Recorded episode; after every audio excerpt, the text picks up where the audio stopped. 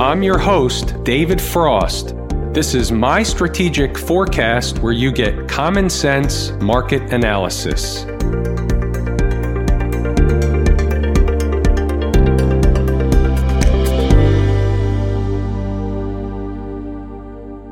Today is Wednesday, March 4, 2020. We're looking at a daily chart of the SPY or Spider, which is the proxy for the S&P 500. We have stuff, we have a lot of stuff to discuss today. The market was all over the place once again. However, it is trading technically sound. Inside the numbers members did have a beat on the market. We'll get to that later. And the market is doing one of the things we discussed yesterday, which it does so often. We've seen this before. We've read this book before to pull a quote from last night's video. We had a down day yesterday. They suck in as many bears as they can. Instead of pulling the rug out and having the bears take the ride down, these are the ones traditionally that missed the first go around. They want a second decline or failure right away. They want to take the sleigh ride down south. But that's not really the way the market works the majority of the time. The more likely scenario, which seems to be going on right now, in addition to or in accordance with our ABC pattern, let's redraw that one more time. We have the A leg up off the bottom. The B leg would be the pullback yesterday to where?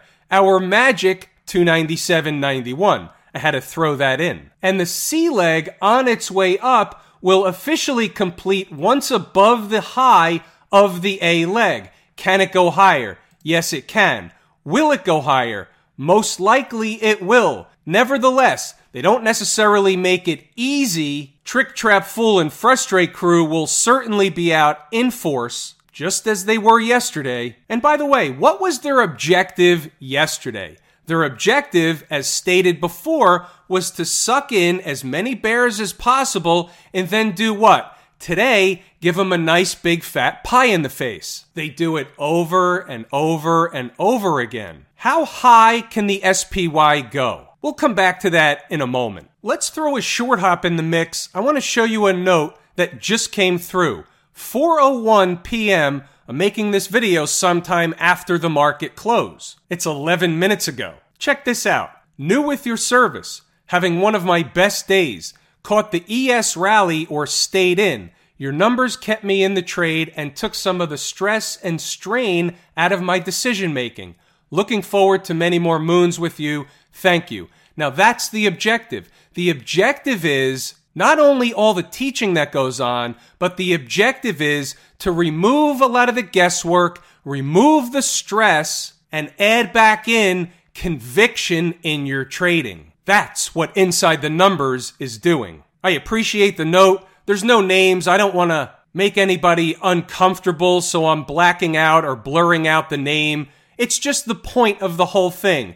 I very much appreciate the fact that people appreciate what we're doing here. Speaking of, you got to see this. Early on, right before the market opens, actually long before the market opens, I'm already talking about the ABC pattern. We began discussing it yesterday, talking about it again today. We're zeroing in on what the market's actually doing and less what it just did in the last 5, 10, or 15 minutes. Go ahead and read, pause, restart, read whatever you need to, whatever you want to. I think it's valuable information. What you'll see a little bit later as the day goes on, we identify the market making a bullish pattern. The market will likely trade higher. The shorts will actually get squeezed out. We'll see some panic buying. All that was laid out in the schematic during the day. And guess what? It happened just like that and actually continued going higher. We had a target the market even went higher than the target. It's a nice problem to have. Let's go back up and see what was going on as the market got underway. You'll notice at 946, they closed the gap. They were jerking the market around in the morning, as they normally do during the morning rush. And again, here's a great example of why I look at many different charts, continuous contracts, pit session only contracts on the futures, the SPY, a variety of different time frames. As you know, I'm always looking for exactly what the market is doing. Why? because it's the same thing that we always say, just like with stocks on the move, which we'll get to in a moment. The market or a stock, whatever it is, is headed for a destination. If you can find the destination and it's right, you're going to see a reaction in the other direction the majority, the large majority of the time. Let's continue on. As the morning goes on, we're looking for our handle on the market. Sometimes we get it right out of the chute. Sometimes we get it and lose it. Sometimes it takes an hour. We usually get the handle. Let's continue on, scrolling up. We're zeroed in on a test of the morning highs, the early morning highs, the pre market morning highs, and then also the opening range high. We have identified a low. We've identified a opening range low. So we have something of a guideline developing. That's the way the market works. That's the way the day works. Remember, it's building a puzzle. We keep putting the pieces on the table, and once the picture becomes evident, we then have something to sink our teeth into. We build puzzles on the big picture of the market, and we also build puzzles intraday on a short term picture of the market. That's essentially what Inside the Numbers is. Moving right along. 1111, they're doing everything we discussed. If you read the previous notes, then you know they did everything we discussed. Moving right along. In here, around midday, the market quiets down and it begins to trade in a range back and forth. What's it doing when it does that? It's making a pattern of sorts. Is it a bullish pattern? Is it a bearish pattern? We identify the pattern, and as you can see, if you read the notes, we identify the pattern, we identify a target. Short of the big fat round number was essentially the target, or the big fat round number, or above. It was cited, all three were cited in the notes, 3100 being the big fat round number. Once they broke above the morning highs, it was cited earlier that we would see a short squeeze. The shorts would run for cover. That's when you see some panic buying. It sends the market on another leg higher toward the big fat round number. The big fat round number becomes magnetic because it's a big fat juicy round number. The closer you get, the more magnetic it becomes. The magnet pulls price in, pulls the market into that number. We get to the number, they slingshot it above the number, hence, you have the close of the day. What about stocks on the move? Check this out. We only had one hit today, but CDLX went on a nice little rocket ride. We'll take a look at that chart. And here's something else of note. When the market gaps higher in the morning, as it was doing today, it removes a lot of the morning trading opportunity on stocks that are gapping down into support. Those are my favorites. Nevertheless, we had one hit. Let's take a look at the chart. Uh oh, that looks pretty ugly, doesn't it? Stock closed all the way up at 86.39, getting a tremendous 30 some odd percent haircut at the open, identified a price of 56.99. Not everything is as it seems. Let's go magnified to a one minute chart so you can see exactly and precisely what happened when the market opened, when CDLX opened. So the opening print happens to be 6101, about $4 over the suggested target entry. In the first minute, the stock makes a low of 56.10 and oh by the way, 2 minutes later, 9:33 a.m. at a high of 61.98. How you doing? Rocket ride. The stock absolutely came right back in, but when you take a four to five dollar rocket ride in a minute, you're taking profit.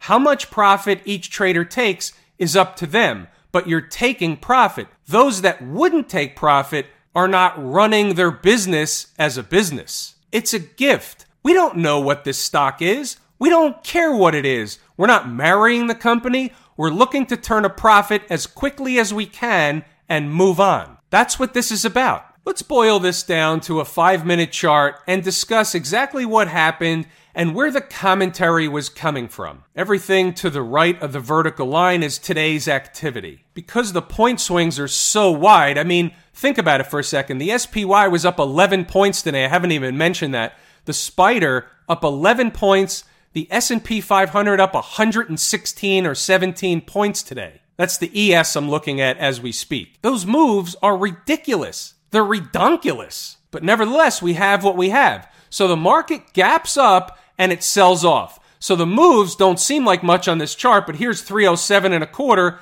and down here is 303 and a half. That's a big move. That's over 30 S&P handles. So this is the customary shakeout of the longs. Also, you have your sellers of calls. Those that bought calls yesterday or bought anything that was long yesterday are selling into the strength. Not everybody. It's just a figure of way to describe what's going on. So you have the pullback, the shakeout. Then they run back up and they put in a mid-morning pivot. You'll notice that's discussed a lot inside the numbers. Not necessarily a mid-morning pivot high, but today it was a mid-morning pivot high, 11:30 it comes in. Now we have something to work with. Under normal garden variety market conditions, they're either going to run sideways and eat time off the clock or they're going to pull back. Either way, we have a read on what's going on. And this is where you began to see the commentary in this neighborhood say if they begin to get above the morning high, you will see the shorts run for cover and another leg higher will ensue in this market. That's precisely what happened. Another way to look at it is switching over to a 15 minute chart. There's your gap up. There's your bull flag. There's your continuation move. It happens over and over and over again. Not every time we use the 80 20 rule. Today, it happened to work out. Earlier in the video, I said we would get back to where are they going? How high can they get? Well, obviously, they can fail at any point in time, but let's link it together. Let's discuss for a moment what's going on and market psychology and what happens in the media with the pundits, what we listen to as consumers, as watchers, as viewers, as interested market participants, and then what the majority of people do as a result. So everybody was maximum bearish just three days ago. We talked about the fact that we were looking for a short term low, maximum bearish. The more bearish everybody got on the coronavirus, the closer we would be to a short term or interim low. Okay, so all that happened. Then we had the Fed step in and we talked about the confidence. We talked about the fact that they can't really afford for the market, the market participants, the people, not to believe that the Fed could save the market. They need people to believe that they can save the market. Then you have the pundits, the fund managers, the market strategists, the experts. They parade on TV and they begin to discuss the market was way oversold, a few hedge funds blew up, there were margin calls, it was too far too fast, it's a buying opportunity. On the way back up, they begin discussing we're expecting a pretty good significant recovery and rally in the second half of the year. They do this every single year when we get that first quarter sell off that we get just about every single year. Not to the same magnitude, but go back and look at the charts, it happens over and over and over again. Then you can go back and look at the news and listen and watch to what the pundits said during and right after that sell off. It's like a repeat performance every single time. The point is, the bullishness starts to ooze over a little bit. People think, all right, the coast is clear. Hell, even CNBC today, and I wasn't watching or listening, but I glanced over. It's on, I don't listen. I glanced over and I saw one of those streaming things at the bottom. They were linking the rally today together with the fact that Joe Biden had a great night last night in the Democratic primary campaign deal thing that's going on. Now, that's all fine, well, and good and dandy and all that stuff, but wasn't the market down on the coronavirus? How can it be down on coronavirus and up on Biden? Wouldn't it be up if we found a cure for the coronavirus? Did Biden cure the virus? I told you yesterday, when the market rallies, they begin, they being the pundits, they begin looking for reasons, looking for excuses for the rally. Everything works in reverse. Not in reverse to what it actually does, in reverse to what most people think. That's by definition a contrarian. Okay, so all that package of stuff being said, where's she going? And oh, by the way, look down at the volume today. 172 million shares. Under normal garden variety market conditions, that's pretty good volume. Based on what happened over the last week or so, look at the volume today versus the volume yesterday. We had two up days before yesterday, and the volume is decreasing when the market goes up. That is not institutional conviction buying just yet. Of note, puzzle piece on the table. Will you get to the freaking number already? I think they're going to get over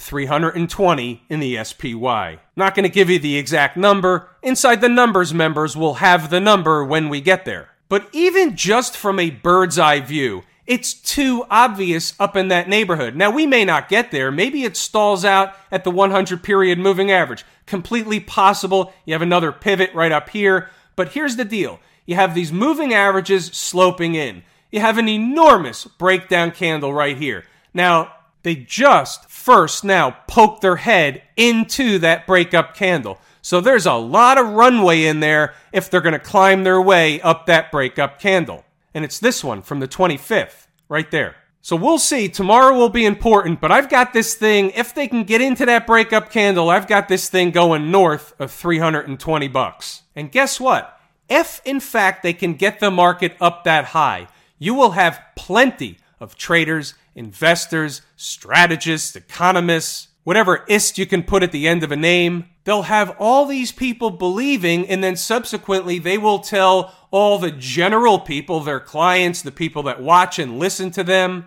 they will have them believing that all is well, the problem is over, we're going to get back to a normal market, they will grind higher and make new highs by the end of the year. That will be their prevailing wisdom at $320 in the SPY. What about Camp IWM? Now, this is interesting because par for par, pound for pound, this thing is weaker than the SPY. The S&P 500 or the SPY was up 3.65% today. The IWM was up 2.42%. That's lagging. Even though it had a big up day, three and a half bucks, it's still lagging. Look where it is as compared to where it was at the highs.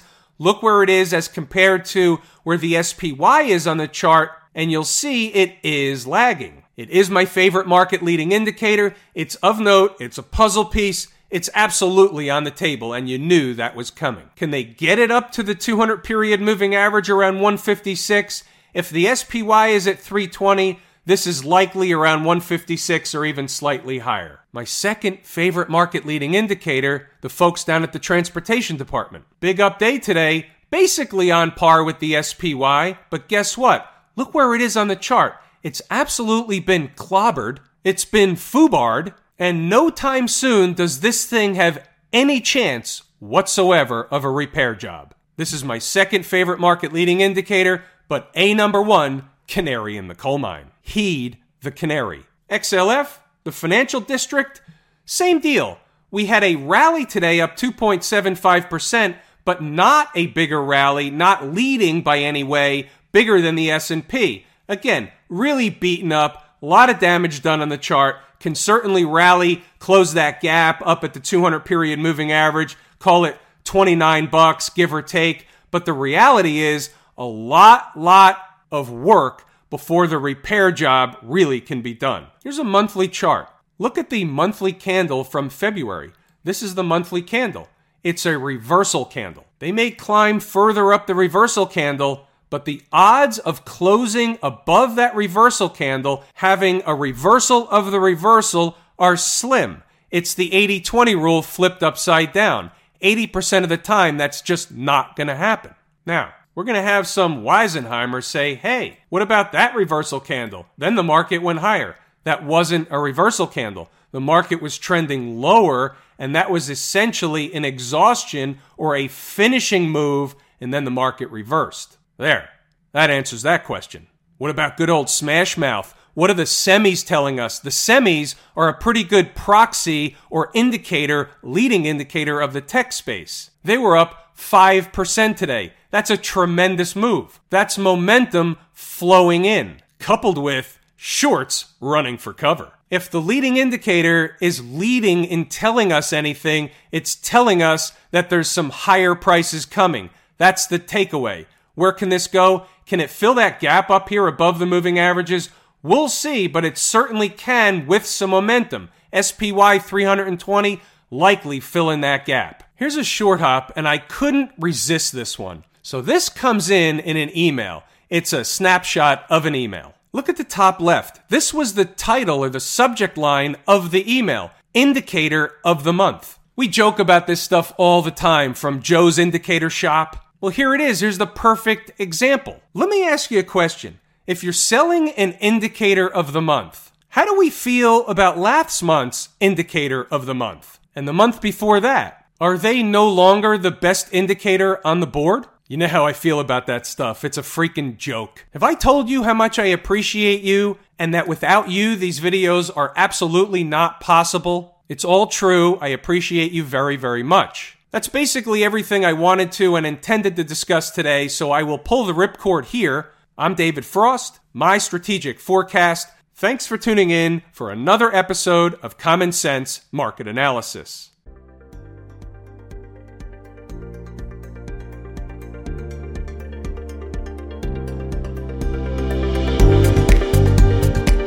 My Strategic Forecast is hosted by David Frost. Subscribe, rate, and review on your favorite podcast app, and please visit mystrategicforecast.com for more information. My Strategic Forecast is common sense market analysis.